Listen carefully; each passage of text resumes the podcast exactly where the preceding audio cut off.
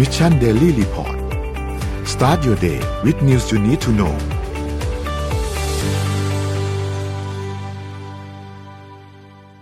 สวัสดีครับยินดีต้อนรับเข้าสู่ Mission Daily Report ประจำวันที่ 14 มิถุนายน 2565 นะครับ วันนี้คุณอยู่กับพวกเรา 3 คนตอน 7 โมงถึง 8 โมงเช้า สวัสดีพี่ปิ๊ก สวัสดีพี่เอ็มครับ สวัสดีครับ ครับ วันนี้วันที่ 14 วันอังคารนะครับ เดี๋ยวเราค่อยๆ ไปอัปเดต เรื่องราวต่างๆ กันนะครับ ว่ามีอะไรเกิดขึ้นบ้างในช่วง 24 ชั่วโมงที่ผ่านมานะครับ แต่ก็ จริงๆแล้วชาวคริปโตเคอเรนซีเองก็ใจไว้หน่อยนะฮะช่วงนี้อาจจะหนัก อาจจะหนักหนักหนักไม่นิดละฮะหนักหนักไปเยอะเลยนะครับ แต่ก็สู้ลบๆแอนะปไปก่อน ลบแอปไปก่อนแข็งใจไว้ครับ แข็งใจไว้ ใครที่จะช้อนก็ก็ดูช้อนดีๆ ว่าช้อนท่านแข็งแรงพอหรือเปล่า อาจจะอืมหักก็ได้นะครับ ยังไม่รู้ครับว่าค ริปโตเคอร์เรนซีหลังจากนี้จะเป็นอย่างไรต่อนะครับ แต่ว่าเราไปดูตัวเลขวัคซีนกันก่อนนะครับ ตัวเลขการฉีดวัคซีนล่าสุดเนี่ยเราฉีดเพิ่มไปประมาณ 36,000 โดสนะครับ ก็เป็นเข็มที่ 3 ประมาณ 28,000 โดส ก็เพิ่มขึ้นเรื่อยๆนะครับยังถือว่าเป็นตัวเลขค่อนข้างโอเค 41.6%สำหรับเข็ม booster นะครับ คิดว่าหลายๆท่านน่าจะฉีดเพิ่มกันแล้วนะฮะ ล่าสุดนนท์เห็นใครนะ หนู ไม่ใช่หนูเห็นนนท์เห็นคุณสรยุทธ์เขาโพสต์ลง Facebook ในสรยุทธ์ กรรมกรข่าวเนี่ยเขาบอกว่าหนูเข็มหกนนท์อ่านแล้วก็อะไรหนูเข็มหกพอเลื่อนไปดูเนื้อหาก็เป็นอ๋อคุณอนุทิน ฉีดเข็มที่หกเรียบร้อยแล้วเข็มบูสเตอร์เข็มที่หกเพราะว่าต้องบอกว่าจังลงพื้นที่บ่อยมีความเสี่ยงก็เลยต้องแบบฉีดเข็มที่หกแล้วอะไรเงี้ยนะครับ ก็จริงๆแล้วเรื่องภูมิเนี่ยนนท์ว่าไปตรวจเอาก็ได้นะ ถ้าใครที่ไม่มั่นใจว่าแบบจะฉีดดีหรือไม่ฉีดดีอะไรเงี้ย ไปตรวจดูภูมิก่อนก็ได้นะครับ ว่าภูมิของท่านยังโอเคไหมในตัวเลข ถ้าตัวเลขมันยังโอเคอยู่ก็ยังไม่ต้องฉีดก็ได้ แต่ถ้าตัวเลขยังมันน้อยลงไปแล้วเนี่ยก็อาจจะไปฉีดเข็มบูสเตอร์เพิ่มเติมนิดนึงก็ได้เหมือนกัน อันนี้ก็ปรึกษาแพทย์ของท่านนะครับ ไปดูถัดมาครับสถานการณ์ผู้ป่วยครับสถานการณ์ผู้ป่วยตัวเลขรักผู้ติดเชื้อรายใหม่อยู่ที่ 1,800 นะครับ ตัวเลขรักษาหายอยู่ที่ 2,330 นะครับ ตัวเลขผู้เสียชีวิตลดลงครับอยู่ที่ 15 คนนะครับใส่เครื่องช่วยหายใจ 329 และอาการหนัก 661 นะครับมี ATK เมื่อวานนี้ 1,900 คนก็กลมๆเมื่อวานนี้ก็ประมาณ 4,000 คนนะครับสำหรับผู้ติดเชื้อรายใหม่นะครับซึ่งถือว่าไม่ได้น่ากลัวอะไรนะครับเป็นตัวเลขที่ค่อนข้างควบคุมได้นะครับถัดมาครับตลาดหลักทรัพย์ครับเซ็ตบ้านเราติดลบเยอะมากครับติดลบ 1.99%ตอนนี้อยู่ที่ 1,600.06บุดวิดจะหลุดพันหกมากเลยนะครับ วันนี้ จะเป็นอย่างไรต้องต้องรอติดตามดูนะครับสำหรับตลาดหุ้นนะครับ แต่ว่าไทยไม่เหงาครับ เพราะว่าหุ้นต่างประเทศเองก็หนักเช่นเดียวกันนะครับดาวโจนส์ครับติดลบ 2.42%นะครับ NASDAQ ติดลบ 3.97% NYSE ติดลบ 2.98%ฟุตซี่ติดลบ 1.61%และห่างเสียงนะครับติดลบ 3.39%นะครับคือลบลบหมดเลย ไม่มีอันไหนบวกเลยสักอันนะครับ ไปดูถัดมาครับ ราคาน้ำมันดิบก็จริงๆต้องบอกว่าเมื่อวานนี้เหวี่ยงไปเหวี่ยงมานะครับ มีทั้งบางช่วงที่ขึ้นมา 121 122 และบางช่วงที่ติดลบลงไปต่ำกว่า 120 นะครับ อันนี้เป็นราคาตอนประมาณ3ทุ่มครึ่งเมื่อวานนี้นะครับ ก็อยู่ที่ 119 นะครับสำหรับ WTI นะครับ และ Brent crude oil อยู่ที่ 120 นะครับ ทั้งคู่ติดลบมาประมาณ 1.2%นะครับ ถัดมาครับ ทองคำครับคิดว่าจะบวกแต่ก็ไม่นะครับ ทองคำก็ติดลบเช่นเดียวกันนะครับ1,827.47 ติดลบมาประมาณ 2.36%นะครับซึ่งหายไปเนี่ยประมาณ 44 ดอลลาร์เลยนะครับ ไม่ใช่น้อยๆนะครับ และคริปโตเคอร์เรนซีครับก็หนักหน่อยครับ เมื่อวานนี้บิตคอยน์อยู่ที่ประมาณ 22,000 23แถวๆนี้นะครับ เมื่อเช้ามันดูก็ยังอยู่ประมาณนี้ประมาณ 23,000นะครับ Ethereum เนี่ยตอนนี้อยู่1,200นะครับ Binance ครับอยู่ที่ 222 นะครับ Solana อยู่ที่ 26.79 แล้วก็ Bitcoin อยู่ที่ 2.3 ทุกตัวเนี่ยจะติดลบประมาณ 10 ถึง 15-16%หมดเลยนะครับสำหรับคริปโตเคอร์เรนซีที่เป็นตัว top top top 5 ด้านบนนะครับ ก็ค่อนข้างหนักหน่วงนิดนึงนะครับสำหรับชาวคริปโตเคอร์เรนซีก็ใจเย็นๆนะครับ นี่คืออัปเดตตัวเลขทั้งหมดครับ ค่ะเอ่อไปไปที่เรื่องของวิทยาศาสตร์ การแพทย์สักนิดนึงแล้วกันได้ครับได้ครับ อ่า เป็นเป็นเรื่องกึ่งกึ่งๆเป็นหุ่นยนต์อันนี้นะคะญี่ปุ่นสร้างนิ้วหุ่นยนต์หุ้มด้วยผิวหนังชีวภาพที่สร้างจากเซลล์ของมนุษย์สำเร็จค่ะ คือตลอดระยะเวลาหลายสิบปีที่ผ่านมาเนี่ยนักวิทยาศาสตร์แล้วก็วิศวกรหลายประเทศก็กำลังพัฒนาหุ่นยนต์พยายามจะฮิวแมนนอยกันมากเลยนะคะครับหุ่นยนต์ที่คล้ายมนุษย์เนี่ยทำให้มันคล้ายมากขึ้นเรื่อยๆเรื่อยๆแววตาสีหน้า แต่ว่าอันเนี้ยเป็นครั้งแรกค่ะ ที่เอาเซลล์ของมนุษย์เนี่ย มาหุ้มหุ่นยนต์ นิ้วหุ่นยนต์อันเนี้ยค่ะ อันนี้ทำเพื่อที่จะแก้ไขปัญหาข้อแตกต่างระหว่างสิ่งมีชีวิตและเครื่องจักรกล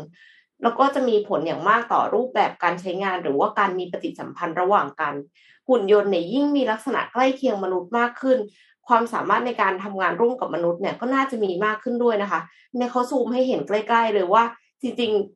นิ้วที่ว่าเนี่ย มันมันเหี่ยวได้ด้วยนะหมายถึงว่าถ้าสมมติว่าแบบงองอเยอะๆอย่างเงี้ยค่ะ ผิวมันจะเหี่ยวลง เป็นผลงานของนักวิทยาศาสตร์มหาวิทยาลัยโตเกียวที่ประเทศญี่ปุ่น ประสบความสำเร็จในการพัฒนานิ้วหุ่นยนต์หุ้มด้วยผิวหนังชีวภาพที่พัฒนาขึ้นจากเซลล์ผิวหนังของมนุษย์ค่ะ มีลักษณะยืดหยุ่นสอดรับกับการเคลื่อนไหวของกลไกนิ้วหุ่นยนต์ เป็นโครงสร้างด้านใน อันนี้ก็คือเป็นครั้งแรกของโลกนะคะ ผิวหนังชีวภาพที่ว่าเนี่ย ถูกพัฒนาขึ้นมา ให้มีความชุ่มชื้นอยู่ตลอดเวลา เพื่อที่จะให้เซลล์ได้รับสารอาหารแล้วก็มีชีวิต คือเขามีการทดลองหยดน้ำลงไปบนผิวด้วยนะก็คือหยดน้ำไปน้ำก็จะแบบเป็นหยดที่เห็นชัดๆเลยอย่างเงี้ยเหมือนผิวมนุษย์เลยค่ะ แล้วก็มีความสามารถในการเจริญเติบโตเพื่อซ่อมแซมตัวเอง ในกรณีที่ผิวชีวภาพบางส่วนได้รับความเสียหายด้วยค่ะ รวมไปถึงความสามารถในการขับเหงื่อหรือว่าของเหลวออกจากผิวหนังในปริมาณเล็กน้อย ในขณะที่นิ้วหุ่นยนต์เคลื่อนไหวศาสตราจารย์โชโชจิทาเคอุจิ แห่งมหาวิทยาลัยโตเกียวผู้พัฒนางานวิจัยนี้นะคะ ก็ตีพิมพ์ลงในวารสาร ด้านวิทยาศาสตร์ Matter กล่าวว่างานวิจัยเนี้ยก็คือน่าจะปูทางไปสู่การพัฒนาหุ่นยนต์ ที่มีผิวหนังชีวภาพคล้ายมนุษย์ในอนาคต ทางนี้เนี่ยอันเนี้ยมันยังไม่ได้มีระบบเส้นเลือด เส้นประสาทที่เชื่อมความรู้สึกซับซ้อนต่อเหงื่อที่ให้ความชุ่มชื่น กับผิวหนัง แล้วก็ความสามารถในการเคลื่อนไหวซับซ้อนของร่างกายมนุษย์ ต้องใช้วิจัยเพิ่มเติม การวิจัยเพิ่มเติม แต่ว่าสิ่งที่มันจะเป็นมันจะเป็นสิ่งที่เอาไปใช้ได้เลยค่ะ พอ implement แล้วเนี่ย อย่างเช่น การทดลองเครื่องสำอางการทดลองเครื่องสำอางที่แต่เดิมเราจำเป็นจะต้อง ทดลองในสัตว์ใช่ไหมคะอันเนี้ยก็อาจจะไม่ต้องทดลองในสัตว์แล้ว เพราะว่าเราสามารถที่จะทดลองกับผิวมนุษย์ได้ ว่าจะมีการแพ้หรือเปล่ายังไง แล้วก็การทำความเสียหายให้ผิวมนุษย์แล้วดูซิว่าเฮ้ยมันจะซ่อมแซมกลับมาได้หรือเปล่า โดยที่ไม่ได้ต้องมีมนุษย์จริง ๆ ที่ถูกทดลองอะค่ะ ครับ ก็เป็นความก้าวหน้าทางวิทยาศาสตร์นะคะอืม น่าสนใจครับนนชอบตรงที่นิ้วมันสามารถเหี่ยวได้มันเท่แบบดูเหมือนจริงดี มันของจริงนะ มันมันแบบมันเท่อะโอ้โหดูแล้วก็เกินบรรยาย เห็นคือเห็นในคลิปแล้วนึกถึงอันเนี้ย นึกถึง เวลาไปสวนสนุกครับพี่เอ็มที่มันจะมีแบบ เหมือน เดี๋ยวสิเดี๋ยวสิคือคือเวลาไปสวนสนุกแล้วมันจะมีแบบ เหมือนร้านที่ให้เราปั๊มมือได้ปั๊มมืออ่าปั๊มมือแล้วออกมาเป็นรูซิปลิโคนมืออืมเป็นซิลิโคนอะไรอย่างเงี้ยที่ต้องจุ่มไปในบ่อนั้น แล้วเอาไปจุ่มอีกบ่อนึงจุ่มบ่อเดิมไปจุ่มมาเออไปจุ่มมาแล้วมันจะกลายเป็นมืออะไรเงี้ย ถ้าเราทำมือแบบไหนมันก็จะเป็นแบบนั้นอะไรเงี้ย แล้วมันมันหน้าตาคล้ายๆ อันที่อยู่ในคลิป มีความมีแต่ว่าก็ดีนะอันนี้คืคืออนนท์อยากได้เซลล์ตัวเองใส่ลงไปด้วยไม่ไม่ไม่ไม่ไม่หมายถึงว่าหมายถึง ไอ้ที่ทำที่เอ็มเล่าฟังเมื่อกี้มันจะช่วยอะไรรู้ไหมคนที่อะต้องบอกว่าต้องต้องที่เจอพวกไฟคลอกอะอ่าอืมอืมอืค่ะมเนี่ยคือช่วยได้เยอะมากเพราะว่าแผลแผลอะไรนะเขาเรียกแผลไหม้ใช่ไหมผิวหนังเนี่ยมันจะหายไปเลย ก็ถ้าใช้เทคโนโลยีเนี้ยมันจะช่วยซ่อมแซมผิวหนังตรงนั้นได้แล้วทำให้อย่างน้อยนะ คนที่เอาเอาแย่ที่สุดเลยก็คือคนที่โดนไฟอะไรนะครอกหน้าอะไรอย่างเงี้ย ก็จะทำให้ผิวหน้ากลับมาดีกว่าดีเหมือนมีใกล้เคียงเดิมได้อะไรอย่างเงี้ยเอออันเนี้ยดี ครับอะเดี๋ยวพาไปคุยเรื่อง Apple นิดหนึ่งครับ จันทร์สัปดาห์ที่แล้วที่มีการเปิดตัวสารพัดตัวใช่ไหมอะครับ Mac อะในในเรื่องของ device อะไรอย่างซอฟเงี้ยต์แวนะครับร์ device มีมีด้วย เยอะมากเลย ทีนี้มันมีตัวหนึ่งที่เปิดเผยออกมาเหมือนกัน แต่ว่าไม่ค่อยมีใครเอามาพูดถึงเพราะคนเวลาคนสนใจ Apple ก็จะดูว่าจะออกตัวอะไรใหม่ฟีเจอร์อะไรใหม่ใช่ป่ะ แต่มีอันหนึ่งครับที่ออกมาแล้วค่อนข้างสะเทือนวงการเหมือนกัน ก็คือเรื่องบริการใหม่ของ Apple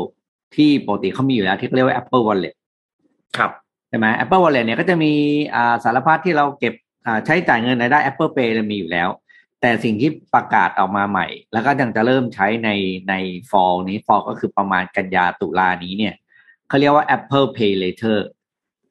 Apple Pay Later ก็คือเหมือน อ่าเอาสองระบบมารวมกันนะก็คือเอา PayPal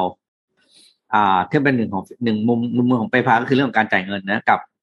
ระบบของการผ่อนที่เรียกว่า buy now pay later ที่ทางยุโรปเขาดังๆอะสองอันนี้จะมารวมกันกันว่าต่อไปนี้คนที่ซื้อของ Apple แล้วจ่ายเงินด้วย Apple Pay เนี่ยสามารถผ่อนได้แล้วในตัวโดยที่ไม่ต้องออกไปจ่ายเงินจากระบบอื่นปกติเนี่ยการจ่ายเมื่อก่อนเนี่ยว่าเราเราจะไอ้เจ้า buy now pay later ใช่ไหมเราจ่าย Apple Pay เนี่ย นั่นคือต้องไปจ่าย จ่ายเงินจากเราเนี่ย แต่ไปผ่านแพลตฟอร์มอื่น แต่ต่อไปใน Apple Pay เนี่ย ก็คือสามารถผ่อนได้เองเลยนะครับ พอตัวนี้ออกมาปุ๊บเนี่ย ก็ทำให้หุ้นของคู่แข่งสำคัญสำคัญอย่าง Affirm เนี่ย วันนั้นวันเดียวลงไปเลยห้าเปอร์เซ็นเพราะว่าทุกคนก็บอกว่า เออมันเป็นสิ่งที่ Apple สามารถเก็บ user ไว้ในไว้ใน ecosystem ของตัวเองได้อีกอีกด้านหนึ่งแล้ว คือไม่ ไม่กระเด็นมาอีกแล้วอะคือเรียกว่าเขาปิดหมดทุกมุมจริงๆ สิ่งที่ Apple Pay Later ทำได้ดีมาก ๆนะครับ ก็คือเรื่องของการตั้งอ่าตัวเรียกตัวตัว noti เนาะว่าอีกสามวันคุณจะมีอะไรจ่ายเท่าไหร่อะไรเท่าไหร่ ซึ่งอันนี้มันฝังอยู่ในคาล endar เลย แล้วก็มันสามารถตั้ง auto ให้ด้วยว่าเราจะได้ไม่ลืมจ่าย ก็คือถึงเวลาปุ๊บมันก็จะตัดจาก Apple Pay ของเราเลย ซึ่งขณะที่แพลตฟอร์มอื่นนะเมื่อถึงเวลาจ่ายปุ๊บคุณต้องไปเข้าหน้าหน้าจ่ายแล้วก็จ่ายเงินจาก somewhere เข้าไป ซึ่งอันนี้มันเป็นความต่างมากๆ แล้วมันมันเป็นมันเป็นตัวช่วยในเรื่องของความสะดวกและช่วยให้ผู้จ่ายเนี่ย ไม่ลืมเพราะต้องไม่ลืมว่าการไม่จ่ายดอกการจ่ายไม่ตรงกำหนดเนี่ย มันทำให้เราขาดทุนได้ในรอบเดียวเลยนะเพราะดอกเบี้ยเนี่ยมันมันมันก็ มันก็ปรับเราแพงนะค่าเลทฟรีอะไรพวกนี้นะครับ ก็เป็นอีกมุมหนึ่งที่ Apple ไม่ค่อยถูกหยิบมาพูดถึงก็คือการเข้าสู่โลกฟินเทคแบบเต็มตัว อืมนะแล้วก็ต่อไปนี้เนี่ยก็เลยรู้สึกว่า เชื่อว่าเดี๋ยว Apple Pay ก็ต้องมาไทย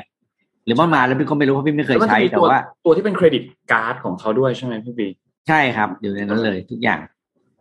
อืม อันนั้น อันนั้นก็เป็นอันหนึ่งที่น่าสนใจเหมือนกัน คือ Apple ทำบัตร credit card อะแล้วแล้วมันมีผลสำรวจออกมา แล้วเขาบอกว่าเหมือน คือเรื่องเรื่อง credit card ก็เรื่องหนึ่งแต่ว่าเรื่องบริการอะคนประทับใจค่อนข้างเยอะ กับบริการของตัวตัวบัตร Apple Card นนจำชื่อไม่ได้ว่าเขาใช้ชื่อมันบริการดีกว่าปกติยังไง เออนั่นเป็นคำถามที่ดีครับ เพราะมันไม่เข้าไทยเราก็เลยไม่รู้ อืมโอเคค่ะ รอดูเหมือนกันครับ รอดูเหมือนกันครับว่าเมื่อไหร่ครับเมื่อไหร่เมื่อไหร่เมื่อไหร่เข้าไทยสาวกก็ย้ายแน่นอนอะเพราะว่ามันสะดวกกว่าเพราะมันถือโทรศัพท์มันวางแปะเดี๋ยวมันจ่ายได้เลยไงครับ อืมหรือว่าบางทีก็จ่ายผ่านนั้น Apple Watch ใช่ไหมนาฬิกาไปทาบตรงที่จ่ายก็จ่ายได้เลยอย่างเงี้ย อืมอืมนั่นก็น่าสนใจครับนนพามาดูต่อครับ จริงๆมีหลายเรื่องเลยที่เราต้องพูดคุยกันแต่นนขอไปที่เรื่องอดอกเบี้ยก่อนนะครับ เพราะว่าดอกเบี้ยเนี่ยมีข่าวทั้งที่ไทยแล้วก็ที่ต่างประเทศเลยนะครับ พามาดูที่ไทยก่อนครับ ที่ไทยเนี่ยเมื่อวานนี้เนี่ยนะครับ ทางด้านผู้ว่าแบงค์ชาตินะครับ ก็มีการออกมาส่งสัญญาณ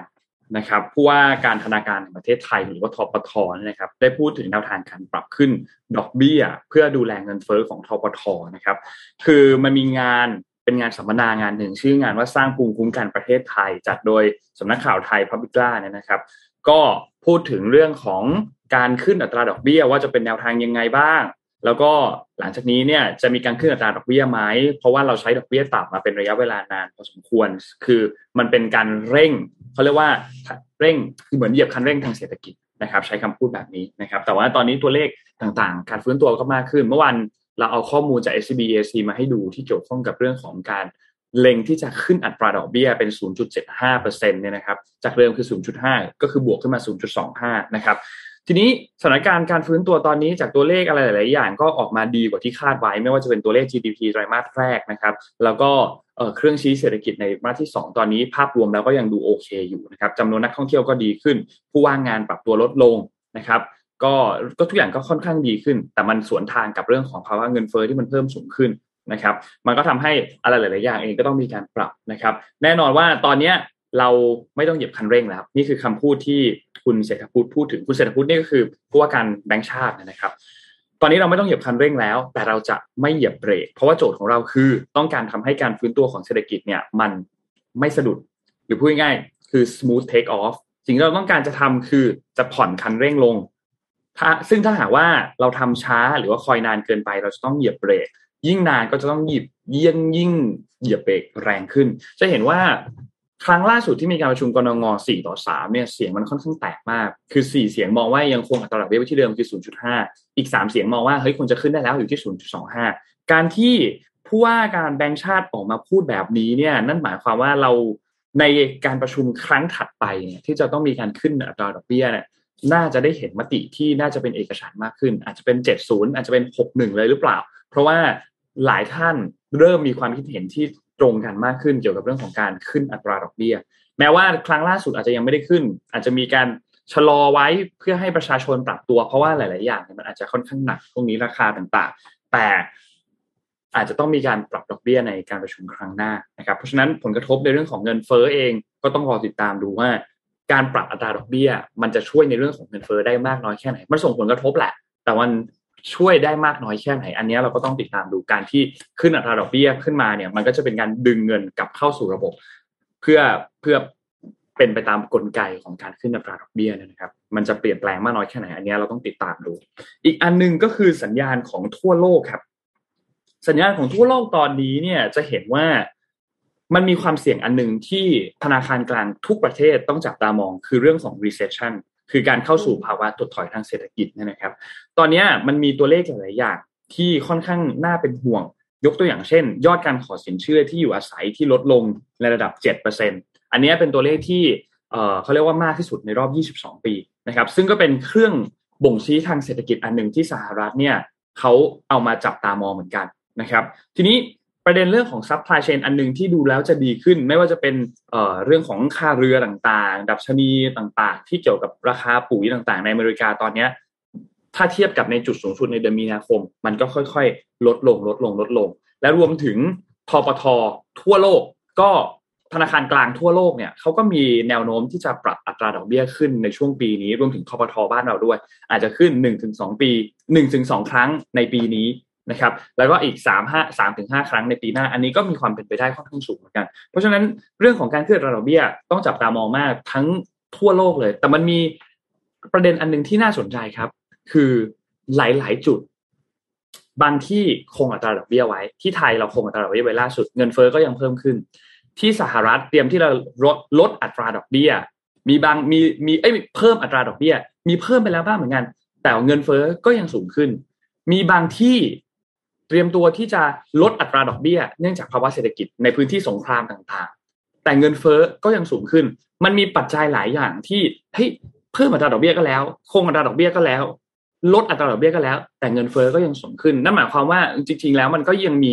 ตัวแปรอื่น ๆ ที่มันส่งผลกระทบต่อเรื่องเงินเฟ้อบ้างเหมือนกันนะครับ ซึ่งหนึ่งในนั้นก็คือเรื่องของราคาพลังงาน และราคาอาหารที่น่าเป็นห่วงมาก เราเห็นราคาพลังงานในช่วงเวลาตอนนี้ก็ยังทะลุ 120 กว่า 120 กว่าอยู่ตลอด ราคาอาหารเอง ถ้าท่านสั่งอาหารหลาย ๆ อย่าง ไม่ว่าจะเป็นอย่างยกตัวอย่างอย่างแซลมอน รวมถึงราคาข้าวรวมถึงราคาอะไรต่าง ๆ ก็มีแนวโน้มที่จะเพิ่มสูงขึ้นเช่นเดียวกัน เพราะฉะนั้นค่อนข้างน่าเป็นห่วงครับ รวมถึงตลาดหุ้นเศรษฐกิจสหรัฐล่าสุดที่ออกมาเนี่ยนักลงทุนค่อนข้างที่จะเห็นชัดเจน คือเขาก็เอาเงินออก ตลาดหุ้นเองก็ร่วงลงไป แล้วรวมถึงนักลงทุนเองก็มองว่า อันนี้เป็นบทวิเคราะห์นะครับเขาบอกว่านักลงทุนชาวสหรัฐเนี่ยเขามองว่าครั้งหน้าเฟดเนี่ยจะมีการขึ้นอัตราดอกเบี้ยเนี่ยบวก 0.75%แน่ๆ ซึ่งมันก็ส่งผลทำให้คือตอนนี้เนี่ยผลตอบแทนพันธบัตรรัฐบาลต่างๆ ที่อายุ 10 ปีเนี่ยนะครับบอลยูเนี่ยก็ปรับตัวสูงขึ้นอย่างต่อเนื่อง บวกขึ้นไป 3.25%ซึ่งเป็นระดับที่สูงที่สุด ถ้าเราย้อนไปต้องย้อนไปถึงปี 2018 นะครับ ซึ่งก็เป็นหลักฐานอันหนึ่งที่ ค่อนข้างชัดเจนว่าเฮ้ยนักลงทุนเริ่มกังวลแล้วว่าการขึ้นอัตราดอกเบี้ย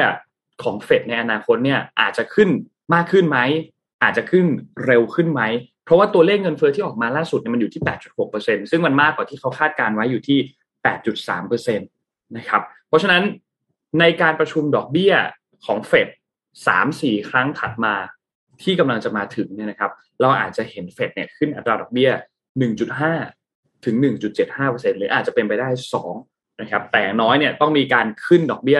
0.75%ครั้งหนึ่งแน่นอนนะครับ แต่จะเป็นครั้งไหนเท่านั้นเอง จะเกิดขึ้นในเดือนนี้ที่จะมีการประชุมในเนี่ยอีกสองสามวันเนี่ยเขาจะเริ่มประชุมกันแล้ว หรือจะเกิดขึ้นเดือนหน้า หรือจะเกิดขึ้นในเดือนกันยายนอันนี้ต้องติดตามอย่างใกล้ชิดมากนะครับ ก็น่าจะประมาณนี้ครับสำหรับภาพรวมของเรื่องดอกเบี้ยทั่วโลกตอนนี้นะครับ ที่เราต้องจับตามองกันครับ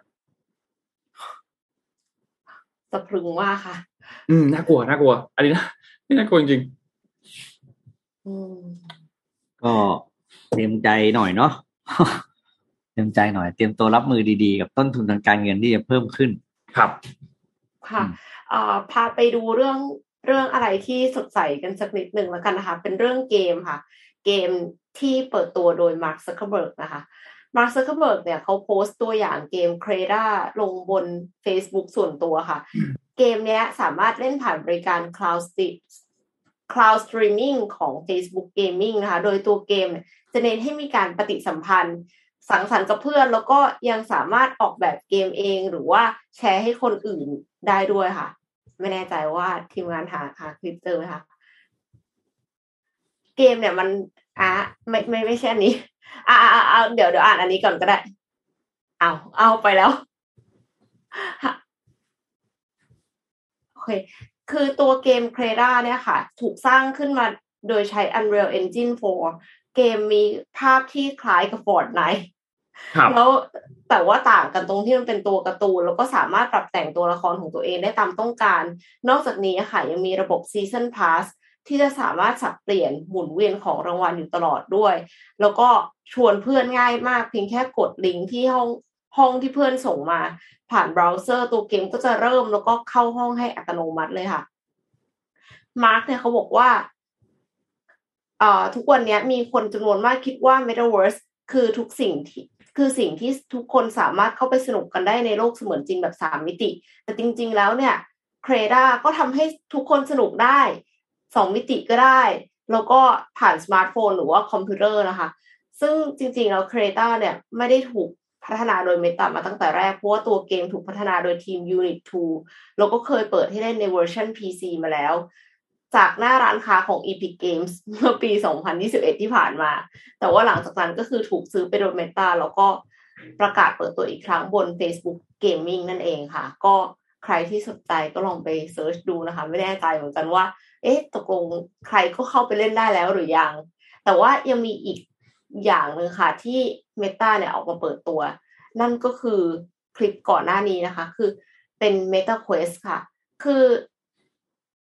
นอกเหนือจากนั้นเนี่ย ก็มีการเปิดตัวคลิปวิดีโออธิบายการใช้งานสังคมออนไลน์บนโลกเสมือนจริงโดยอัปเดตฟีเจอร์ Horizon Home ลงไปบน Meta Quest Meta Quest คือ Oculus Quest เขาแค่เปลี่ยนชื่อ โอเคครับผู้ใช้งานเนี่ย เพียงแค่สวมอุปกรณ์ ชุดหูฟังพร้อมแว่นตา Meta Quest แล้วก็คนอื่นๆ ก็สามารถที่จะใช้งานโลกเสมือนจริง คลิปวิดีโออันนี้ค่ะ Mark Zuckerberg เนี่ยก็โพสต์ผ่าน Facebook ของตัวเองเช่นกัน ให้เห็นว่ามีการพูดคุยผ่านโลกเสมือนจริง กับตัวเขาแล้วก็นักบินเขานักปีนเขาชื่อดังชื่อว่าอเล็กซ์ฮอนโนซึ่งแน่นอนค่ะทั้งสองคนเนี่ยถึงแม้ว่าจะอยู่คนละที่กันนะคะก็สามารถพูดคุยแล้วก็แสดงท่าทางต่างๆ ผ่านทางร่างอวตาร แบบสามมิติที่ที่ให้เห็นมุมมองแบบสามร้อยหกสิบองศา ซึ่งจริง ๆ มันก็ควรจะทำได้นะ หมายถึงว่าอยู่กันคนละที่แล้วอยู่ในเมตาเวิร์สครับไม่อย่างนั้นก็คือไม่รู้ว่าจะทำเมตาเวิร์สขึ้นมาทำไมนะคะเออบรรยากาศการพูดคุยเนี่ยก็คือเปลี่ยนฉากไปเรื่อย ๆ ได้ แล้วก็มีการเนี่ยทำให้เห็นว่าแบบ เอ้ยดูกลางปีนเขาอยู่ แล้วก็ขึ้นไปบนยอดโดโลไมต์โดยที่ไม่ต้องปีนจริง ๆ ก็ อันนี้ก็เข้าใจได้ แล้วก็มีหลังจากนี้ค่ะ จะมีบรรยากาศแบบจีนด้วย มีบรรยากาศแบบอวกาศด้วยนะคะสำหรับแว่นตา Metaverse Meta ขอโทษค่ะ Meta Quest V 41 ที่จะรองรับการใช้งานโลกเสมือนจริงพร้อมกันหลายคนบนฟีเจอร์ Horizon Home เนี่ยก็จะมีการเปิดเผย การอัปเดตในสัปดาห์ต่อไปนะคะ คือมีการแบบเหมือนกับขายของไว้ก่อนอ่านี่ทำได้อย่างนี้นี่แต่ว่ารายละเอียดติดตามตอนต่อไปประมาณนี้ค่ะ ก็ลองดูกันได้ค่ะว่าในอนาคตเนี่ยจะมีอะไรที่มันคืบหน้าออกมาอีกบ้าง คือตอนเนี้ย ถ้าจะพูดกันตรงๆ คือไม่ค่อยแน่ใจว่าตกลง Metaverse มันจะเจ๋งขนาดนั้นจริงหรือเปล่า อ่าเนาะเออนนท์คิดเหมือนพีเอ็มมัเลนยเหมือนมันแบบมันสิ่งที่ออกมาแต่ละอย่างมันดูเหมือน เป็น incremental improvement นิดๆหน่อยๆนิดๆหน่อยๆมันอืมดีขึ้นแหละ แต่ว่ามันไม่ได้ดีขึ้นแบบตุ้มตามอะค่ะเรากลายเป็นว่าตอนเนี้ยเมตาเนี่ยคือประสบปัญหาสมองไหลครับ คนไปทำงานบริษัทเทคอื่นเยอะ เพราะว่ารู้สึกว่าสิ่งที่ทำมันไม่ได้เปลี่ยนโลกขนาดนั้น อันนี้ก็ต้องจับตามองต่อไปว่าไอสิ่งที่ปล่อยออกมาเนี่ยปล่อยออกมาทีก็จริง แต่ว่าแต่ละอย่างอะค่ะ มันดูเหมือนแบบไม่ใช่ของใหม่ สักขนาดนั้นก็ติดตามตอนต่อไปค่ะ ครับ อย่างที่นนท์เคยบอกนนท์ยังนึกภาพไม่ออกเหมือนกันว่าแบบมันจะเป็นแบบไหนเวลาที่คนทุกคนคนทั่วไปอะนำไอ้พวกเทคโนโลยีแบบเนี้ยมามาใช้กันในชีวิตประจำวันจริง ๆ คือเราเรายังนึกภาพไม่ออกว่ามันจำเป็นที่จะต้องมีขนาดนั้นหรือเปล่าอะไรเงี้ยแต่ก็อืมโอเค รอดูครับ แล้วก็ยังก็ยังรอดูต่อไปครับ คือไอ้ยังไม่เห็นในจอเมื่อกี้อย่างที่ฉากเขาบอกเขาไปดูปีนเขานะพี่ก็นึกไม่ออกคือเราอาจจะไม่เข้าใจนะ ถ้าสมมติว่าคุณมาร์คกับคุณคุณเพื่อนเขาอะเขาบอกเขาจะปีนเขาค่ะแล้วเขาต้องทำท่าปีนเหมือนเขาปีนอากาศเองอะมันมันดูตลกตลกอะ อืมแบบปากกายมันก็คิดอย่างนั้นแหละครับเดินอะไรอย่างเงี้ยนะแต่ตัวเองอยู่กับที่อะไรเงี้ย อันนี้มันจะอินตรงไหน อันนี้ อันนี้อาจจะแบบเออบางคนรุ่นเก่าแล้วไม่ค่อยเก็ตอะเด็กก็คงเก็ตอะโอ้ยปวดหัวครับอะเดี๋ยวไปดูเรื่องอื่นครับ เดี๋ยวพาไปดูอ่าเรื่องอีกเรื่องหนึ่งของของ Apple ไหม น่าจะได้ครับน่าน่าจะน่าสนใจเหมือนกันก็คือ ที่ EU ครับเขามีประกาศออกมาแล้วว่า ภายในปี2026โน่2024เร็วสุดก็คือปีช่วงฟอลของปี 2024 ก็คือประมาณหนึ่งปีครึ่งนับจากนี้นะครับ iPhone ทุกรุ่นที่ขายใน EU จะต้องใช้หัวธรรมดา ก็คือ USB-C ใช่ จะไม่ใช่หัว Lightning port แล้ว สักทีเหตุครับผลเหตุผลที่สำคัญก็คือเรื่องของความสิ้นเปลืองนั่นเองเขาบอกว่าทำไมทำไมต้องให้ผู้บริโภคเนี่ย มีสายหลายแบบทั้งทั้งที่ Universal เนี่ยเขาใช้ USB-C กัน ก็กลายเป็นว่า Apple เนี่ย สิ่งที่ Apple จะได้ผลกระทบก็คือตัว iPhone ใช่ไหมครับ แล้วก็ตัว AirPods ซึ่งทั้งสองตัวนี้เนี่ยใช้เป็น สายชาร์จแบบ Lightning อยู่ ส่วน iPad เนี่ยจะไม่เป็นถูกไหมเพราะ iPad USB-C แล้ว อันนี้คือเรื่องใหญ่มากนะครับ เพราะว่าเอ่อ iPhone เนี่ยก็คือเขาก็มีอะไรนะเขาเรียกความพิเศษในเรื่องของเจ้าหัวหัว Lightning port เพราะเขาบอกมันมีคุณสมบัติบางอย่างที่ทำให้การใช้งานของ Apple เนี่ยอ่าเขาเรียกว่าพิเศษกว่า device กว่าแบรนด์อื่นๆ แต่เพราะไอสาย Lightning port นี่แหละ ถ้าใครที่เคยใช้สายโหขอขอใช้คำว่าสายปลอมนะสายแบบไม่สาย Apple จริง ๆอะมีช่วงหนึ่งนะช่วงแรกๆ ตอนนี้ไม่รู้เป็นหรือเปล่าเพราะมันมันไม่ค่อยได้ใช้กันแล้วก็คือการใช้สาย Connect ตัว iPhone กับ iTunes หรือ iPhoto เนี่ย ถ้าเป็นสายปลอมมันซิงค์ข้อมูลไม่ได้นะอืมแต่ถ้าเป็นสายจริงมันซิงค์ได้ พี่เนี่ยลองมาแล้วแล้วก็รู้สึกว่ายอมรับว่าเออมันเก่ง แต่หลังๆเราไม่ได้ใช้การซิงค์แบบเสียบสายแล้วไง หลังสั่งมันก็เป็นแบบ มันจะมีอะไรที่เขาวางโทรศัพท์ข้างกันแล้วมันก็ถ่ายโอนข้อมูลใช่ไหมเราก็รู้สึกว่า เออ มันเก่งเนาะแต่คราวนี้ความเก่งเนี้ยจะใช้ไม่ได้แล้วนะใน EU และเชื่อว่าพอ EU เริ่มได้ปุ๊บต่อไปเนี่ยภูมิภาคอื่นๆ ก็จะออกระเบียบอันนี้มาเหมือนกัน ก็จะเป็นอันว่าสิ้นสุดยุคสมัยของสาย Lightning Port จุดเริ่มต้นของจุดสิ้นสุดก็คือ fall ปีหน้าครับ โอ้ แล้วคุณยังไม่ขายใน EU เหรอไม่มีทางเพราะเขาไม่ให้คุณเข้าไปขายกลายเป็นว่าต่อไปนี้โลกจะมี iPhone สองแบบนะ แต่ว่าพอร์ต Lightning กับพอร์ตไอเนี่ย USB-C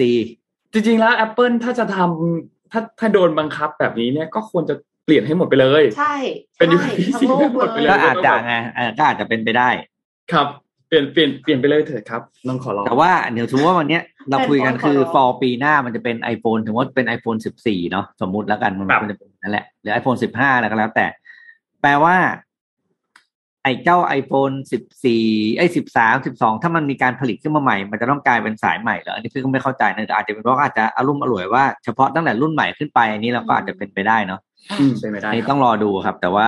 นั่นแหละจุดเริ่มต้นของจุดจบเจ้า Lightning Port มาแล้ว เหมือนครั้งหนึ่งที่ Apple เคยมีสายที่เป็นหัวชาร์จหัวใหญ่ๆจำได้ไหมอ่าที่เป็นตัวชาร์จ iPhone 4ตอนแรกอะ่ะ ครับ ที่เป็นอันใหญ่ๆเลยถึงจุดหนึ่งก็เขาก็ต้องโบกมือลาเหมือนกันนั้นใครมี Lightning ตัวจริงเก็บไว้นะ มันจะเป็นตำนาน แล้วมันจะเป็นของแพงมาก โอ้พี่ปีกใช้แป๊บเดียวมันก็พังแล้วค่ะพี่ต้องมีหลายสายมากเลย มีทั้งสายที่สายมัใช้นได้แบบและใช้หักไม่ได้ไวมากเลยค่ะพี่ปีกอืมเอออะเราพามาดูต่อครับ พาไปดู เรื่องของนายกเมืองพัทยากันบ้างเพิ่งประกาศรับรองนะครับ เมื่อวานนี้นานมากเลยนะอืมวันที่ 13 มิถุนายนนะครับสำนักงานกกตเนี่ยก็ได้แจ้งว่ามีการเสนอผลการตรวจสอบเบื้องต้น แล้วก็เห็นควรประกาศผลการเลือกตั้งนายกเมืองพัทยาอำเภอบางละมุงจังหวัดชลบุรีนะครับ ซึ่งก็จากการพิจารณาตรวจสอบเบื้องต้นเรียบร้อยแล้วเนี่ยก็เป็นเหตุเอ่อเป็นเหตุอันควรเชื่อว่าผลการเลือกตั้งเป็นไปโดยสุจริตและเที่ยงธรรมตามมาตรา 17 ของพรบการเลือกตั้งสภาท้องถิ่น หรือผู้บริหารท้องถิ่นในพศ 2562 นะครับ ก็มีมติครับประกาศนะครับว่าคุณปรเมศงามพิเชษฐ์นะครับเป็นนายกเมืองพัทยา อันนี้อย่างเป็นทางการแล้วนะครับ ซึ่งก็ต้องบอกว่าจริง ๆแล้วที่ที่เขาดีเลย์มาเนี่ยมันมีเหตุผลครับ เพราะว่ามันมีบัตรขย่งมีบัตรอะไรสักอย่างมีปัญหาเกี่ยวกับบัตรเลือกตั้งเนี่ยเกิดขึ้นสองหน่วย คือผู้มาใช้สิทธิ์เลือกตั้ง มันไม่ตรงกับจำนวนบัตรเลือกตั้งที่ใช้ออกเสียงลงคะแนน เขาก็เลยสงสัยว่ามันเฮ้ยเกิดอะไรขึ้นหรือเปล่า มันมีการทุจริตหรือว่ามีอะไรที่ไม่ควรเกิดขึ้นหรือเปล่านะครับ ก็เลยสั่งให้มีการเลือกตั้งใหม่นะครับ พอเลือกตั้งใหม่เสร็จเรียบร้อยแล้วเนี่ยก็เลยเพิ่งมีการประกาศอย่างเป็นทางการ แต่ว่าผลก็ไม่ได้พลิกอะไรนะครับเพราะสุดท้ายก็เป็นคุณปรเมศงานพิเชษเหมือนเดิมนะครับ ซึ่งการประกาศผลเลือกตั้งดังกล่าวเนี่ยไม่เป็นการตัดหน้าที่และอำนาจของกตที่จะดำเนินการสืบสวนไต่สวนต่อ เมื่อมีเหตุอันควรว่าการเลือกตั้งไม่ได้เป็นไปอย่าง สุจริตและเที่ยงธรรมนะครับ ตอนนี้ก็แจ้งไปยังผู้อำนวยการเลือกตั้งประจำจังหวัดนะครับ เพื่อประกาศผลเลือกตั้ง ให้ผู้สมัครที่ได้รับการเลือกตั้งเนี่ยทราบต่อไปนะครับ ซึ่งเขตที่มีปัญหาหน่วยที่มีปัญหาแล้วกัน คือเขตเลือกตั้งที่หนึ่งหน่วยเลือกตั้งที่สองแล้วก็เขตเลือกตั้งที่สี่หน่วยเลือกตั้งที่ยี่สิบนะครับ ซึ่งก็มีปัญหาอย่างที่นนบอกนั่นแหละว่าจำนวนผู้มาใช้สิทธิ์กับจำนวนบัตรเนี่ยมันไม่ตรงกัน ก็เป็นอันว่าเรียบร้อยสำหรับนายกเมืองพัทยาได้เข้าสู่ตำแหน่งสักทีของคุณประเมศนะครับ ส่วนอีก ด้านหนึ่งครับที่น่าสนใจเช่นเดียวกันนนท์อยากจะมาพาทุกท่านไปดูรายการนี้ครับ คือรายการ MDR ทยานทอครับ คือทำไมถึงเอามาต่อกับข่าวนายกเมืองพัทยา รายการนี้เนี่ยเป็นรายการที่จะพาทุกท่านเนี่ยทะยานไปทุกเหตุการณ์เลย ซึ่ง host ก็เป็นใครไปไม่ได้ครับ ถ้าพูดถึงชื่อทะยานก็ต้องเป็นพี่โทมัสนะครับใครที่เป็นแฟนๆ Big Read ของพี่โทมัสเนี่ยก็บอกเลยว่าพี่โทมัสเนี่ยจะเอาเรื่องราวที่น่าสนใจในแต่ละสัปดาห์เนี่ย เอามาเล่าให้ฟัง แล้วก็จะมีแขกรับเชิญที่เข้ามาร่วมกันด้วยนะครับ มาวิเคราะห์มาเจาะลึกทุกประเด็นที่น่าสนใจนะครับ โดยวันที่ 22 นะครับ คือวันพุธหน้านะครับ จะเป็น EP ที่1นะครับ ประเด็นนี้คือประเด็นเกี่ยวกับเรื่องของผู้ว่ากทมคนใหม่ล่าสุด คือคุณชัดชาติสิทธิพันธ์เนี่ยนะครับ ในเป็นนาทีเป็นประเด็นที่ต้องพูดถึงแหละว่าในหนึ่งเดือนที่ผ่านมาคุณชัดชาติทำอะไรให้กับกรุงเทพไปแล้วบ้างนะครับ ก็รอติดตามกัน ไลฟ์แบบสดๆ ได้เลย ทุกวันพุธตอนหนึ่งทุ่มตรงทางเพจ Mission to the Moon แล้วก็เพจพยานนะครับ EP แรกครับอย่าลืมครับวันที่ 22 มิถุนายนเป็นวันพุธหน้านะครับ ก็รอติดตามกันได้เลยนะครับสำหรับพยานทอครับ MDR พยานทออ่าใครเป็นสาวกออปป้า อย่าลืมติดตาม มีสาวกโอป้าอยู่ในคอมเมนต์เทียบเลยค่ะเยอะเยอะเยอะแล้วโหอย่างนี้ตายไปว่า อะไรนะ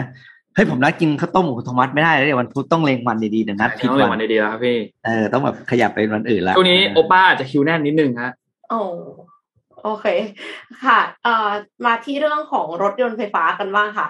รถยนต์ไฟฟ้าเนี่ยเอ็มเชื่อว่าหลายคนเนี่ย ก็ยังกังวลเรื่องของที่ชาร์จอยู่เนาะแต่ครับว่าอันเนี้ย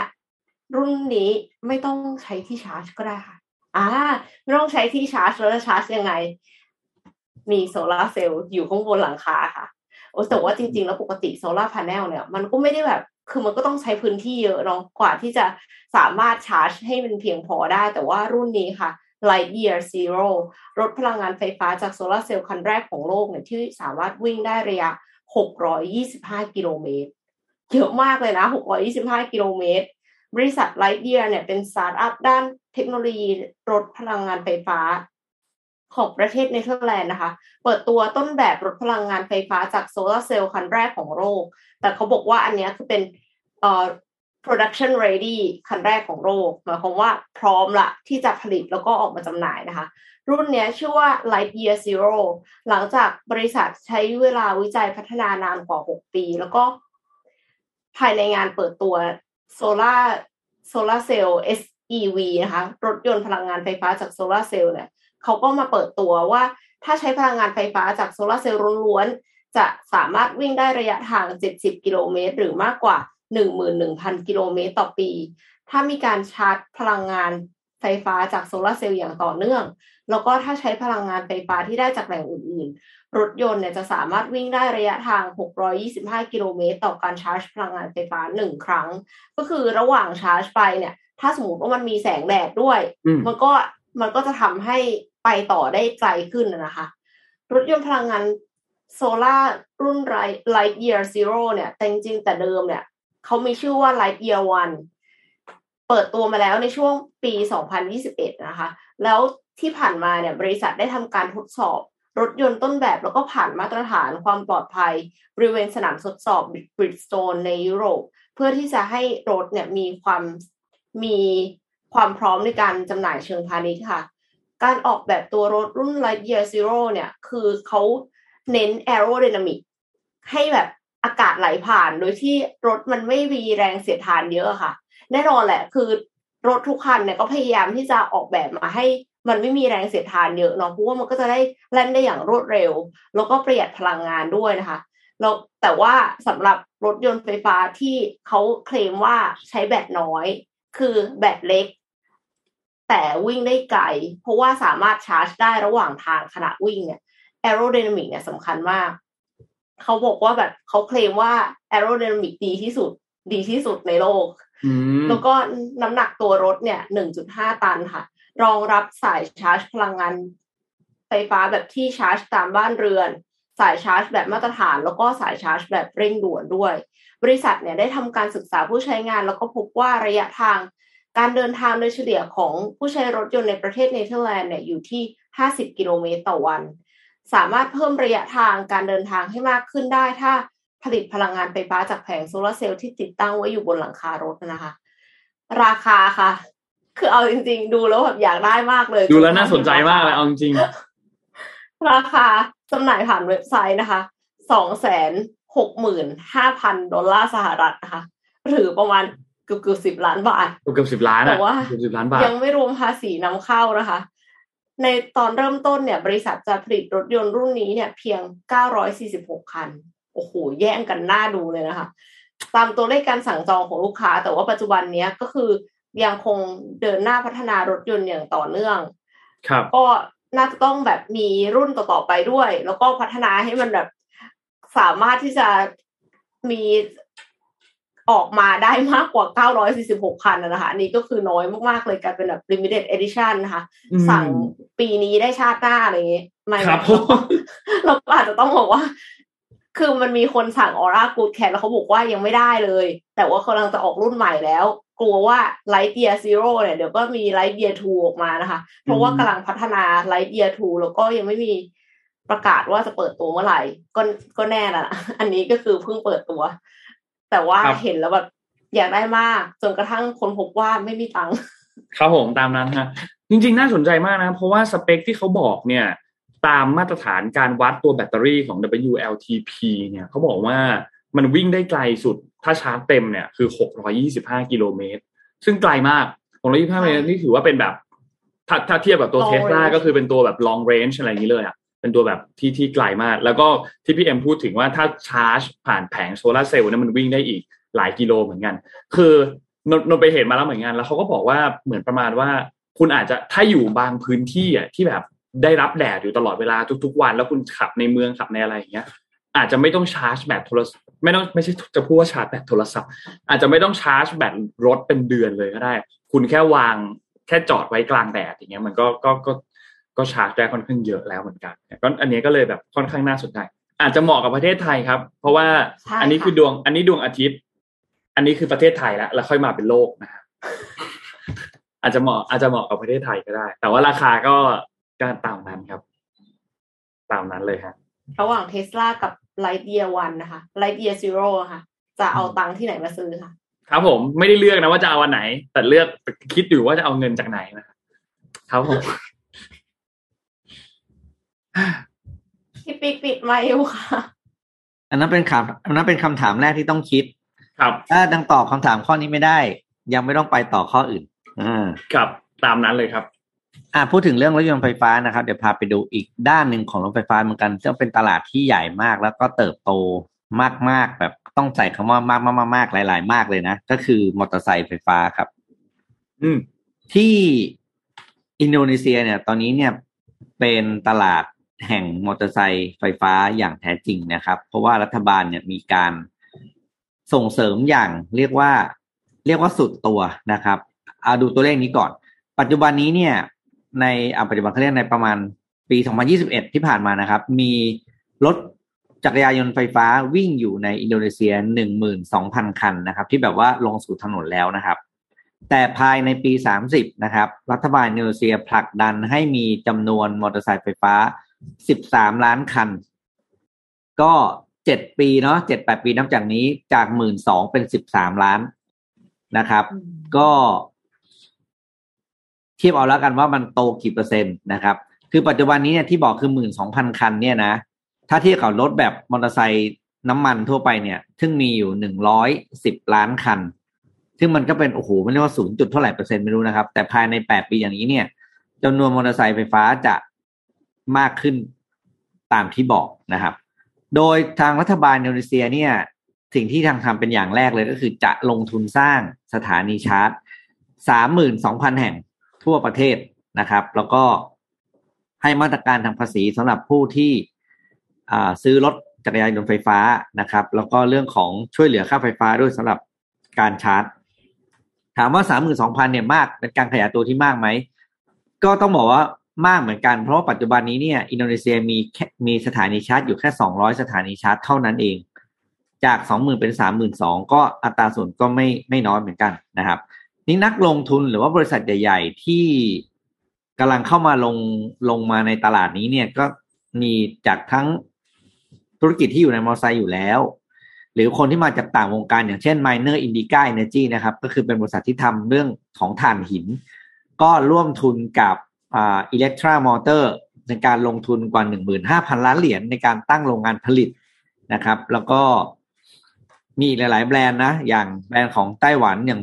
อย่างฟ็อกคอนที่เราคุ้นชื่อกันอยู่เนี่ย ที่เป็นบริษัทผลิตชิปอันดับต้น ๆ ของไต้หวันเนี่ยก็มาลงทุนร่วมกับ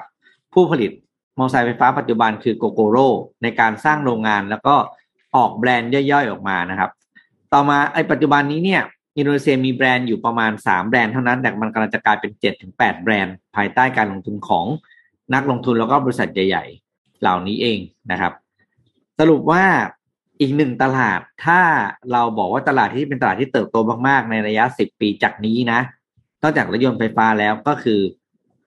จักรยานยนต์ไฟฟ้านี่แหละเป็นอีกตลาดที่น่าจับตามองมาก แล้วเรื่องนี้ยังไม่ได้ยินใครพูดถึงในประเทศไทยเลย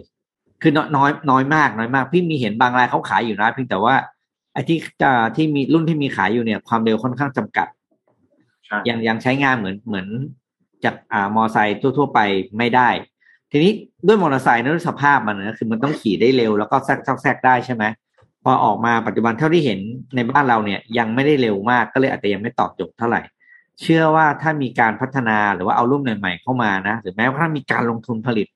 มอเตอร์ไซค์ไฟฟ้าแบบจริง ๆ จังๆ กับให้เหมาะสมกับการใช้งานในบ้านเรานะ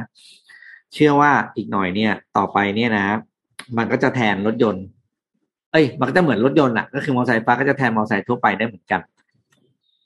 ค่ะ มีสตาร์ทอัพชื่อว่า e-tran นะคะ ของไทยอะที่เขาที่เขาพัฒนามอเตอร์ไซค์ไฟฟ้าขึ้นมาเองอะแต่ว่าไม่แน่ใจเหมือนกันว่า คือมันจะ production ready เมื่อไหร่ อืม แต่ว่าโอ้โหเห็นตัวเลขที่อินโดนีเซียแล้วแบบตกใจอะ คุณจะวิ่งร้อยล้านกว่าคันนี่แบบเยอะมากนะไม่เคยคิดว่ามอเตอร์ไซค์ที่อินโดนีเซียจะเยอะขนาดนี้นะจะไปวิ่งที่ไหนเนี่ยคนเยอะพี่ปิ๊กเนาะเยอะคนเยอะใช่คนเขาสามร้อยล้านมั้งเออเออเพราะแต่มอเตอร์ไซค์ต่อนี่เท่าไหร่ประชากรสามคนมีมอเตอร์ไซค์หนึ่งคันเหรอใช่ไหมอืมเนาะคือแปลว่าแค่ว่าทุกบ้านต้องมีมอเตอร์ไซค์คันหนึ่งเป็นพาหนะอย่างน้อยเป็นอย่างน้อยเออ โอ้โห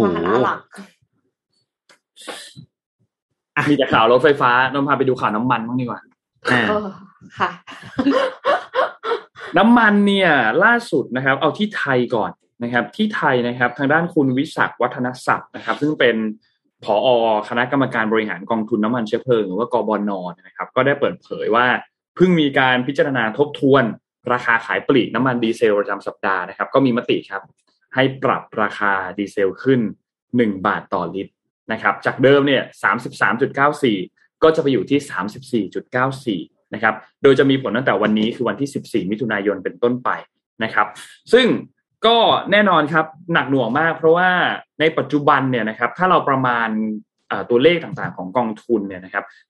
วันที่ 12 มิถุนายนเนี่ยมันติดลบอยู่ 91,000 ล้านบาท ซึ่งเป็นบัญชีน้ำมันเนี่ย54,000 ล้าน บัญชีก๊าซหุงต้มหรือว่า LPG เนี่ยติดลบ 36,000 ล้าน แล้วก็มีกระแสเงินฝากธนาคาร แล้วก็กระทรวงการคลังเนี่ยรวมแล้วเนี่ย11,152 ล้านนะครับ ซึ่งชดเชยดีเซลเนี่ย 9.96 บาทต่อลิตรนะครับ จากราคาจริงๆ เนี่ย ตอนนี้มันอยู่ที่ 44.96 บาทต่อลิตรนะครับ คือตอนนี้ช่วยอยู่นะครับ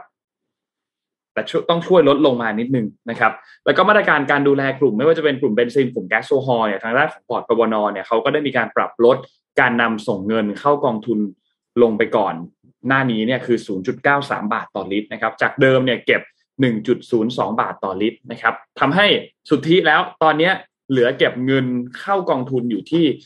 0.09 บาทต่อลิตรเท่านั้นนะครับ ซึ่ง ถ้าไม่ใช้เงินปรับลดส่วนนี้เนี่ยจะทำให้ราคาเบนซินเนี่ยเพิ่มขึ้นอีกประมาณ 1 บาทนิดๆต่อลิตรนะครับ ต้องบอกว่าหนักหน่วงจริงๆสำหรับราคาน้ำมันตลาดโลกตอนนี้ผันผวนมากนะครับ ในช่วงสัปดาห์ที่ผ่านมานะครับจำเป็นที่จะต้องมีความมีการปรับราคาตัวดีเซลขึ้นมานะครับ ซึ่งก็เห็นได้จากราคาจากประเทศสิงคโปร์เหมือนกันนะครับ เมื่อวันที่ 2 มิถุนายนเนี่ยอยู่ที่ 158.29 ดอลลาร์สหรัฐต่อบาร์เรลนะครับ แต่ว่าตอนนี้เนี่ยมาวันที่ 6 มิถุนายน มันขยับมาอยู่ที่ 170 ดอลลาร์สหรัฐต่อบาร์เรลนะครับแล้วก็ขึ้นลงขึ้นลงอยู่ในช่วงเวลาตอนนี้อย่างวันที่ 10เนี่ยอยู่ที่ 172 นะครับ วิ่งอยู่แถวๆนี้ดอลลาร์ต่อบาร์เรลนะครับ อันนี้เป็นราคาดีเซลของที่ประเทศสิงคโปร์นะครับ ซึ่งเราก็ค่อนข้างอิงจากตรงพื้นที่บริเวณตรงนี้ตลอดนะครับ แล้วก็มติคอรมอเองเขาก็มีการบอกว่าให้ตรึงราคาดีเซลไว้อยู่ที่ 35 บาทต่อลิตรนะครับ ก็มี การทยอยค่อยๆ ปรับขึ้นมาปรับขึ้นมาเรื่อยๆนะครับซึ่งตอนนี้มันก็จะชนเพดานอยู่แล้วนะครับ เพราะว่าเพดานเนี่ยมันอยู่ที่ 35 ใช่ไหมแล้วตอนนี้มันอยู่ที่ 34.94 ที่เพิ่งมีการปรับล่าสุดเนี่ยนะครับ เพราะฉะนั้นก็ต้องยอมรับว่าอาจจะมีความเป็นไปได้เหมือนกัน ที่ต้องปรับเพดานการตึงราคาดีเซลใหม่เป็น 38 บาทต่อลิตรทั้งนี้ทั้งนั้นก็จะขึ้นอยู่กับสถานการณ์ของน้ำมันตลาดโลกด้วย ว่า ทุกอย่างจะเป็นยังไง กองทุนจะมีเงินกู้ที่เข้ามาเติมอยู่ในระบบเพิ่มเติมขึ้นมา เพื่อที่จะมาช่วยเหลือบรรเทาประชาชนหรือเปล่า อันนี้ก็ต้องรอติดตามดูด้วยเหมือนกันนะครับส่วนสถานการณ์ของโลกครับ มีที่หนึ่งที่น่าสนใจคือสีลังกาครับ ล่าสุดเนี่ยนายกรัฐมนตรีของสีลังกาเนี่ยได้มีการเปิดเผยนะครับว่า คือตอนนี้เขาก็พยายามหาแหล่งนำเข้าน้ำมัน และถ่านหินจากประเทศอื่น ๆ แต่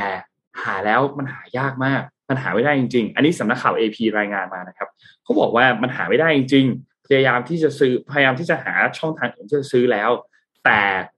ตอนนี้ที่สีลังกาเองก็มีวิกฤตอย่างที่เราทราบกันนะครับ ซึ่ง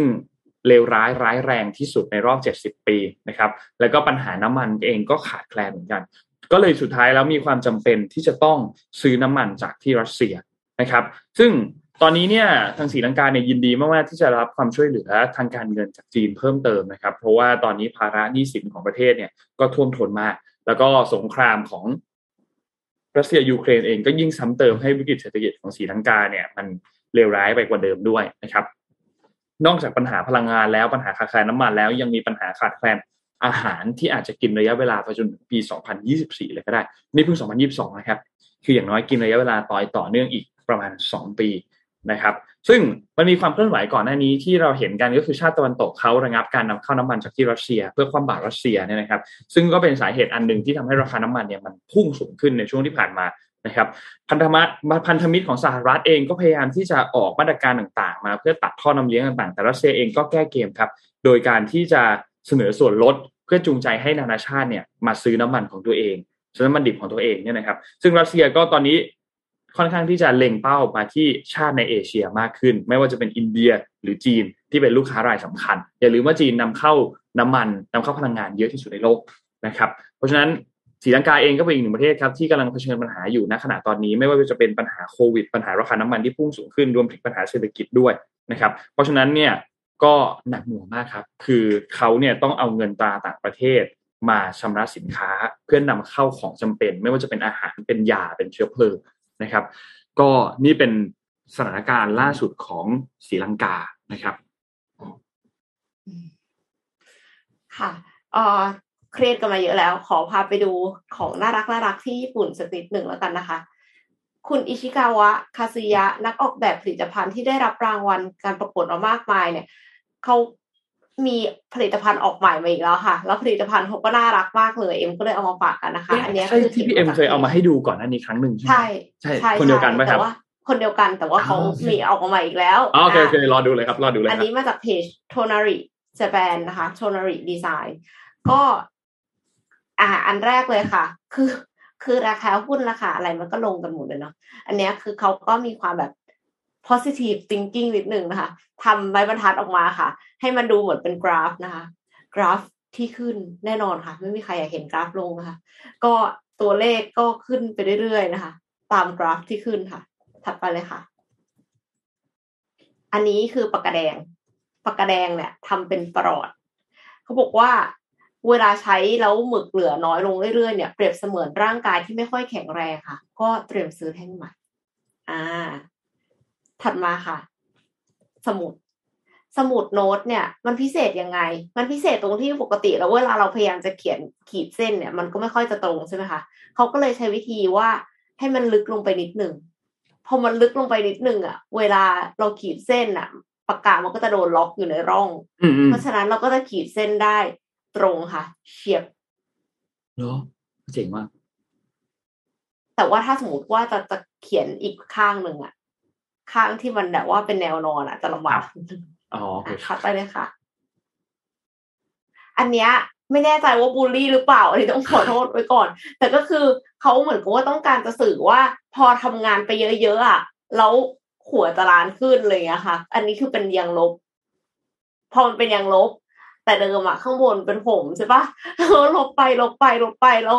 มันก็กลายเป็นว่าผมมันก็หายไปเรื่อยๆอะหัวเอ้ยนล้านนชอบไอเดียอันนี้นนรู้สึกว่ามันมันตลกไอเดียยังลบร้ายอะพอลบแล้วเปลี่ยนรูปร่างเปลี่ยนหน้าตาเนี่ยมันน่าจะไปได้หลายทางเหมือนกันมีแบบพระด้วยค่ะเป็นเวอร์ชันพระ ชอบชอบชอบชอบชอบอันนี้ซื้อซื้อซื้ออ่าถัดไปเลยค่ะ อันเนี้ยเป็นที่ขั้นหนังสือคือเป็นโพสต์อิทขั้นหนังสือ แต่ว่าเป็นรูปป้ายร้าน พอ ติดไปติดมาแล้วมันก็แบบว่าดูเป็นแบบ ถ้าเมืองไทยก็ดูเป็นเยาวราชอะอืมก็น่ารักอะใช่ไหมคะเอออันนี้ก็น่ารักดีครับ ชอบชอบเหมือนกันแล้วก็มีที่ขั้นหนังสืออีกอันหนึ่งค่ะ แต่ว่าที่ขั้นหนังสืออันเนี้ยเขามีตัวเลขและระดับสีต่างๆ เพื่อที่จะบ่งบอกความสำคัญของแต่ละงานด้วย ดังนั้นเนี่ย ขั้นไว้ก็ได้รู้ว่าเฮ้ยอันเนี้ย หูยสำคัญมากๆเลยต้องกลับมาอ่านอีกแน่นอนอะไรเงี้ยค่ะ กับแบบที่เออเออก็น่าสนใจดี นี่ก็คือสามารถที่จะบอกได้เลย ไม่ใช่ว่าขั้นไปขั้นมาเราก็แบบไม่รู้ว่าอันไหนมันสำคัญยังไง คือบางทีอะเราอาจจะขั้นเยอะเกินไปจน ไม่รู้ว่าตรงไหนน่าจะกลับมาต้องรู้แล้วอะค่ะ อันเนี้ยมีประโยชน์มากๆถ้าเป็นสมัยเรียน แล้วกำลังจะสอบอะไรอย่างเงี้ย คือระหว่างคุณติวสอบคุณก็ติวไป ค่อยๆติดไปเรื่อยๆแต่ก่อนเข้าห้องสอบอะ มันจะมีความแพนิคอยู่หนึ่งอย่างว่าเฮ้ยยังไงดีวะอ่านอะไรก่อนเข้าห้องสอบดีอีกนิดนึงอะมันแบบอีกนิดนึงสิบห้านาทีก่อนเข้าห้องสอบอะไรเงี้ยก็จะช่วยได้เยอะเลยว่าอ๋อตรงจุดสำคัญเนี่ยเปิดมาเลยดูตรงนี้ดูตรงนี้ดูตรงนี้ ต้องชอบ prioritize ก่อนนะตอนตอนติดอะอันนี้ตอนตอนสอบน่าจะช่วยได้เยอะครับค่ะ ถัดไปค่ะ เป็นเป็นกล่องไม้ขีดค่ะซองใส่ไม้ขีดเป็นรูปรถไฟแล้วก็ไม้ขีดเนี่ยเป็นรูปผู้โดยสาร ผู้โดยสารบอกว่าแน่นๆกันอยู่ในรถไฟอะค่ะ ก็บอกว่า พูดเหมือนไม้ขีดก็บอกว่าอึดอัดลำบากจากการโดยสารรถไฟที่เบียดเสียดน่ารักอะรู้สึกว่าเออคิดได้ยังไง เออนี่น่ารักอันนี้ก็น่ารักถัดไปเลยค่ะ อันนี้สายมูค่ะ พลาสเตอร์ CMC เป็นพลาสเตอร์ปิดแผลที่มีเขียนระดับว่าโชคดีระดับไหน แต่ทุกอันโชคดีหมดนะ แต่ว่าเพียงแค่ว่าจะโชคดีแค่ไหนนะคะ นึกถึงแบบ fortune cookie อะไรเงี้ย แต่ว่า fortune cookie มันจะ เหมือนมีคำสอนอยู่มันจะยาว อันเนี้ยคือมันมันได้สั้นนิดเดียวเพราะว่ามันเป็นพลาสเตอร์นะคะจริงอันนี้เหมาะมากเลยนะมีความมูเตลูเหมาะมากกับช่วงเนี้ยที่ช่วงฉีดวัคซีนฉีดอะไรกันเนี่ยฉีดวัคซีนเสร็จปุ๊บเออจริงด้วยฉีดวัคซีนเสร็จปุ๊บก็ให้แบบเนี่ยเอ่อหมอที่ฉีดวัคซีนให้เราเนี่ยเขาแปะปลาสเตอร์ให้อะไรเงี้ยก็น่ารักดีนะ เป็นไอเดียที่คนก็ารัลุ้นเนาะว่าอืมฉันจะได้อืมโชคดีระดับไหน หรือว่าได้เลขเด็ดอะไร เออ อันนี้ก็น่ารักดีครับ เหมาะกับคนไทย เออ ใช่ พี่เอ็มพูดถึงเป็นเลข ติดเป็นเลข อันนี้เหก็มือนน่าทูสบนใจไงเหมือนทูบไทยน่าจะชอบเลยแหละครับ ติดเป็นเลขปุ๊ทูบทูบอะไรคะพี่ปิ๊กเหมือนทูบเคยเห็นไหมค่ะนึกไม่ออกครับพี่ ที่เขามีนี่กันไงทูบแบบเป็นสี่เหลี่ยมๆอะแล้วก็จุดปุ๊บน่ะไอ้ขี้เท่าทูบมันจะมีเลขอยู่ข้างใน ไม่เคยเห็นใช่ไหมอ๋ออ๋อนนนนนคุณคุณละเริ่มรู้คุ้นๆแต่ว่ามีมีมีเลขหลังประทัดอะค่ะ ประทัดมันเป็นก็เป็นเลขเหมือนเลขที่เขาไปไอ้นี่กันอะแต่ว่ามันไปอยู่ในทูบคุณต้องจุดทูบหมดแล้วขี้เท่ามันจะกลายเป็นเลขอ๋อที่เขาใช้แบบเป็นแบบเขาเรียกว่าเหมือนทูบบอกหวยใช่ไหมที่พอจุดขึ้นมาแล้วพอมันลงใช่ไปเรื่อยๆไอ้ตรงที่มันเป็นเท่าสีขาวๆมันจะมีเลขอยู่มีเลขอยู่ อ่านี่ไงทีมงานช่วยหาภาพมาอืมโอ้เป็นอย่างนี้งานไวมาก อืม โอเคค่ะได้ค่ะขอกลับไปที่กลับไปที่ดีไซน์ของญี่ปุ่นนิดนึงค่ะอ่าอันนี้คือแก้วกาแฟ นึกสภาพเวลาที่เราไปงานเลี้ยงอะ แล้วเสร็จแล้วเราก็ไม่รู้ว่าแก้วใครเป็นแก้วใคร พอกินเสร็จครั้งหนึ่งแล้วเราก็ต้องไปหยิบแก้วใหม่นะคะ อันเนี้ยคือเขามีเลขอยู่แล้วเสร็จแล้วเราก็สามารถที่จะบีบให้ให้แก้วอะมันเข้าไปตรงเลขนั้น เพื่อที่จะดูว่า เอ้ยของเราเลขอะไรอืมอืมทางนี้ก็คือถ้าสมมติว่ามีเกินสิบแก้วเนี่ยก็ต้องระวังหน่อยนะคะ เพราะว่ามันอาจจะมีเลขซ้ำของเราด้วยเอออันนี้ก็อันนี้ก็เจ๋งดีครับ สำหรับมีงานอันไหมปาร์ตี้คะอ่า อันนี้คือดีไซน์ของการที่เวลา เวลาที่เราไปปาร์ตี้อะแล้วเรายืนถือตาลแล้วเราก็รู้สึกว่าเราก็กินไม่ได้ หรือเราก็กินน้ำไม่ได้ใช่ไหมคะอันนี้คือใช้วิธีว่าถ้าสมมติว่าในผนังอะค่ะ มันมีร่องอยู่แล้วจานเองอะก็มีแบบยื่นยื่นๆออกมาค่ะครับก็เสียบเลยค่ะ เสียบกับผนังนึนึกออกไหมคะนนท์นึกนึกนึกออกแต่นนท์คิดว่ามัน จะเวิร์กเหรอครัไม่บ practical เหรอทำไมมันอะกลัวมันจะแบบ แตกอะครับ คือคือเข้าใจว่าเขาก็คงไม่ใช่วัสดุที่มันแตกได้นะอืมอืมอืมอืมเพราะว่าถ้าสมมติถ้าเป็นกระดาษเนี่ย ถ้าไปงัดอย่างนั้นอะมันน่าจะคานไม่รู้สิไม่ไม่แข็งแรงพอเอใช่อไหมอาจจะไม่แข็งแรงต่พอมันอาจจะแบบ อาจจะไม่ได้ใช้ใส่ราเมงไงนนท์อาจจะไม่ได้ใส่ของหนักมากอะไรอย่างเงี้ยนะใส่ขนมนิใส่ดหน่อยพิซซ่าอะไรอ่าใช่ใส่นาโชสอะไรอย่างเงี้ยครับครับไม่เหมือนไม่ใส่ราเมงคงไม่ไหวนะคะนนท์ไปนึกถึงของหนักแบบว่าข้าวผัด ไปนึกถึงแบบหนักๆเลยอะไรอย่างเงี้ยโอเคค่ะหมดแล้วค่ะก็เจ๋งประมาณนี้ ก็รู้สึกว่าแบบ เออ เป็นอะไรที่ก็คิดได้เนาะแล้วก็เกมนนท์ชอบอะไรแบบนี้มากเลย กระตุ้นแบบว่าความคิดสร้างสรรค์ในจุดครับเนี้ยค่ะ ชอบมากชอบมากพี่เอ็มเอามาให้ดูอีกนะนนท์ชอบวันนี้มากนี่แหละงานดีไซน์ ใช่ อืมชอบชอบชอบชอบส่งชอบขอบชคุอบณเอ่อมีเรื่องอันไหนอีกไหมที่น่าสนใจอ๋อมีหนึ่งเรื่องจริงๆมีประมาณสองเรื่องนะครับอ๋อแล้วอันนึงอันนี้ อันนี้ต้องน่าจับตามองมากเลยคือที่จีนครับ ที่จีนเอาอีกแล้วครับ มีการสั่งตรวจเชื้อประชาชนหลักล้านคน แล้วก็มีการกักตัวประชาชนประมาณพันคนนะครับ เพราะว่า มันมีคลัสเตอร์อันหนึงเกิดขึ้นบริเวณบาร์เหล้า Heaven Supermarket Bar นะครับซึ่งเป็นบาร์ที่จำหน่ายเครื่องดื่มแอลกอฮอล์แล้วก็ค่อนข้างได้รับความนิยมเพราะว่าจำหน่ายราคาถูกนะครับและที่สำคัญคือเปิด 24 ชั่วโมงด้วยนะครับมันดันมีเหตุเกิดขึ้นวันที่ 9 มิถุนายนที่มีคลัสเตอร์เชื่อมกับบาร์เหล้าแห่งนี้เนี่ยประมาณ 200 คนนะครับแล้วปรากฏว่า 200 คนนี้เนี่ยอาศัยอยู่ 14 เขตในปักกิ่ง นะครับ ซึ่งปักกิ่งมีทั้งหมด 16 เขตนะครับ 200 คนนี้กระจายตัวไปอยู่ 14 เขต มันก็เลยค่อนข้างน่ากลัวนะครับเขาก็เลยมีการปิดไม่ไม่อาจจะบอกว่ายังไม่ยังไม่เชิงถึงกับปิดเมืองแต่มีการสั่งตรวจเชื้อประชาชนนะครับ เพราะว่าก็ยังคงมีนโยบาย zero covid อยู่ แล้วก็เพิ่งกลับมาเปิดให้บริการเมื่อไม่กี่สัปดาห์ที่ผ่านมานี่เองนะครับ ก็ทำให้คนก็เริ่มกังวลต่อภาพรวมของเศรษฐกิจของจีนกันอีกครั้งหนึ่งนะครับว่าเฮ้ย จะมีการล็อกดาวน์กันอีกไหม เพราะว่าเพิ่งกลับมารับประทานอาหารในร้านได้เนี่ยเมื่อวันที่ 6 มิถุนายนที่ผ่านมานี่เองคือประมาณสัปดาห์กว่าๆเท่านั้นเองที่เพิ่งมีการคลายล็อกดาวน์เพิ่มเติมขึ้นมานะครับทำให้มันก็โอ้โห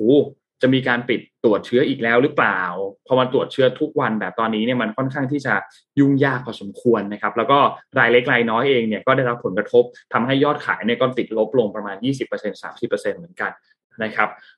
วันที่ 13 มิถุนายนที่ผ่านมาคือเมื่อวานนี้เนี่ยมีการตรวจเชื้อประชาชนในบริเวณเขตเฉาหยางเนี่ย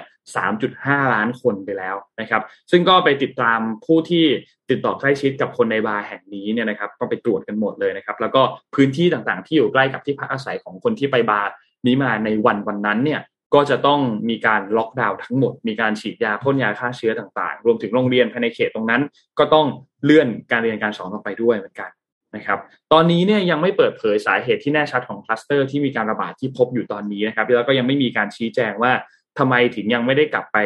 ใช้มาตรการการควบคุมที่เข้มงวดมากๆ เหมือนช่วงก่อนหน้านี้เขาอาจจะมีการผ่อนคลายหรือเปล่าในครั้งนี้ หรือว่าพอตรวจเชื้อเจอแล้วอาจจะยังไม่ได้เจอเยอะมาก อันเรายังไม่ได้มีข้อมูลมากเพราะว่าเพิ่งมีการตรวจเมื่อวันสองวันที่ผ่านมานี่เองนะครับ ก็ ไม่มีใครอยากเห็นการล็อกดาวน์ที่รุนแรงแล้วล่ะผมเชื่อว่านะครับคนคนในประเทศจีนเองก็ไม่อยากเห็นเรื่องนี้แล้วเหมือนกันเพราะมันก็กระทบกับรายรายเล็กรายน้อยรายย่อยนะครับ ส่วนอีกเรื่องหนึ่งนะครับก็คือมีงานวิจัยอันหนึ่งที่น่าสนใจมากเป็นงานวิจัยของที่สวีเดนนะครับเขาเพิ่งเผยผลการศึกษามาเมื่อวันที่ 13 มิถุนายนนี้เองเกี่ยวกับเรื่องของอาวุธนิวเคลียร์ครับเขาบอกว่าตั้งแต่ย้อนไปตั้งแต่สงครามเย็นเลยเนี่ยนะครับ มาจนถึง การเปิดฉากลุกรานของยูเครน ในรัสเซียไอ้ที่ที่รัสเซียลุกรานไปที่ยูเครนเนี่ยนะครับ แล้วก็ปัจจัยหลายๆอย่างเนี่ยทำให้ตอนนี้อาวุธนิวเคลียร์ทั่วโลกมีแนวโน้มที่จะเพิ่มขึ้นและเพิ่มขึ้นเรื่อยๆ ในช่วงไม่กี่ปีข้างหน้านี้ด้วยนะครับ แล้วก็ทำให้ความตึงเครียดในหมู่ 9 ประเทศที่มีอาวุธนิวเคลียร์ครอบครองอยู่ตอนนี้เนี่ยนะครับ ก็มีความเสี่ยงที่จะนำไปสู่การใช้อาวุธนิวเคลียร์เพิ่มมากขึ้น ซึ่ง มันจะมากขึ้นกว่าครั้งไหนๆเพราะสะท้อนให้เห็นว่ากรณีการบุกยูเครนของรัสเซียเนี่ยรอบนี้เนี่ยปูตินเองก็มีการสั่งการให้เตรียมความพร้อมอาวุธนิวเคลียร์ด้วยเหมือนกัน แล้วก็เตือนว่าประเทศอื่นเฮ้ยถ้าคุณอย่าเข้ามายุ่ง อย่าเข้ามาแทรกแซงในในครั้งนี้นะครับ ตอนนี้เนี่ยอาวุธนิวเคลียร์ที่มีครอบครองมากที่สุดเนี่ยนะครับ คือที่รัสเซีย 5,977 หัวรบ นะครับรองลงมาคือสหรัฐสหรัฐเนี่ยจะมีน้อยกว่าของรัสเซียอยู่ 550 หัวรบนะครับซึ่งเป็นสองมหาอำนาจที่ครองสัดส่วนหัวรบนิวเคลียร์เนี่ยทั่วโลกเนี่ยมีสองแค่แค่สองประเทศนี้ก็รวมกันประมาณ 90%แล้วนะครับแล้วก็จีนเองก็กำลังเพิ่มกำลังจำนวนหัวรบ ค่อยๆเพิ่มขึ้นค่อยๆเพิ่มขึ้น ในรายงานตัวนี้เนี่ยเขาบ่งชี้ว่าก่อนหน้านี้ในเดือนมกราคมปี 2021 ถึงเดือนมกราคมปี 2022 เนี่ย อาวุธนิวเคลียร์มีแนวโน้มที่จะมีจำนวนลดน้อยลงนะครับ แต่ว่าหลังจากสงครามที่ผ่านมาเนี่ยนะครับ ก็ค่อยๆเพิ่มจำนวนมากขึ้น และมีแนวโน้มเนี่ยที่จะมีจำนวนมากขึ้นในอนาคตด้วยนะครับ อันนี้ก็เป็นประเด็นที่น่าเป็นห่วงมากนะครับ ประมาณนี้ครับสำหรับเรื่องน่าเป็นห่วงในช่วงเวลาตอนนี้ อีกอันหนึ่งที่เราต้องติดตามวันพรุ่งนี้ก็คือเรื่องของพรบคู่ชีวิต แล้วก็พรบสมรสเท่าเทียมนะครับ ที่จะมีการ พิจารณากันในสภานะครับ ก็ต้องรอดูคำวินิจฉัยดูข้อกฎหมายดูอะไรต่างๆกันอีกทีหนึ่งนะครับ รอติดตามกันครับค่ะน่าจะครบถ้วนแล้วค่ะครบถ้วนครับ วันนี้ครบถ้วนนะครับ อย่าลืมรายการพี่โทมัสนะฮะวันที่ 22 วันพุธหน้านะครับ ตอนแรกอินเป็น EP ที่เกี่ยวข้องกับผู้ว่านะครับ ว่าหนึ่งเดือนที่ผ่านมาคุณชาชาติผู้ว่ากทมคนล่าสุดทำอะไรไปบ้าง นะครับ วันนี้ขอบคุณ SCB ครับผู้สนับสนุนแสนใจดีของเรานะครับ ขอบคุณ SCB มากๆนะครับ และขอบคุณดีน่าโทนิวครับน้ำเต้าหู้ออร์แกนิกหอมอร่อยดีกับสุขภาพให้คุณออร์แกนิกได้ทุกวันนะครับ สุดท้ายก็ขอบคุณท่านผู้ฟังทุกท่านครับที่ติดตาม MDR มาโดยตลอดนะครับ ก็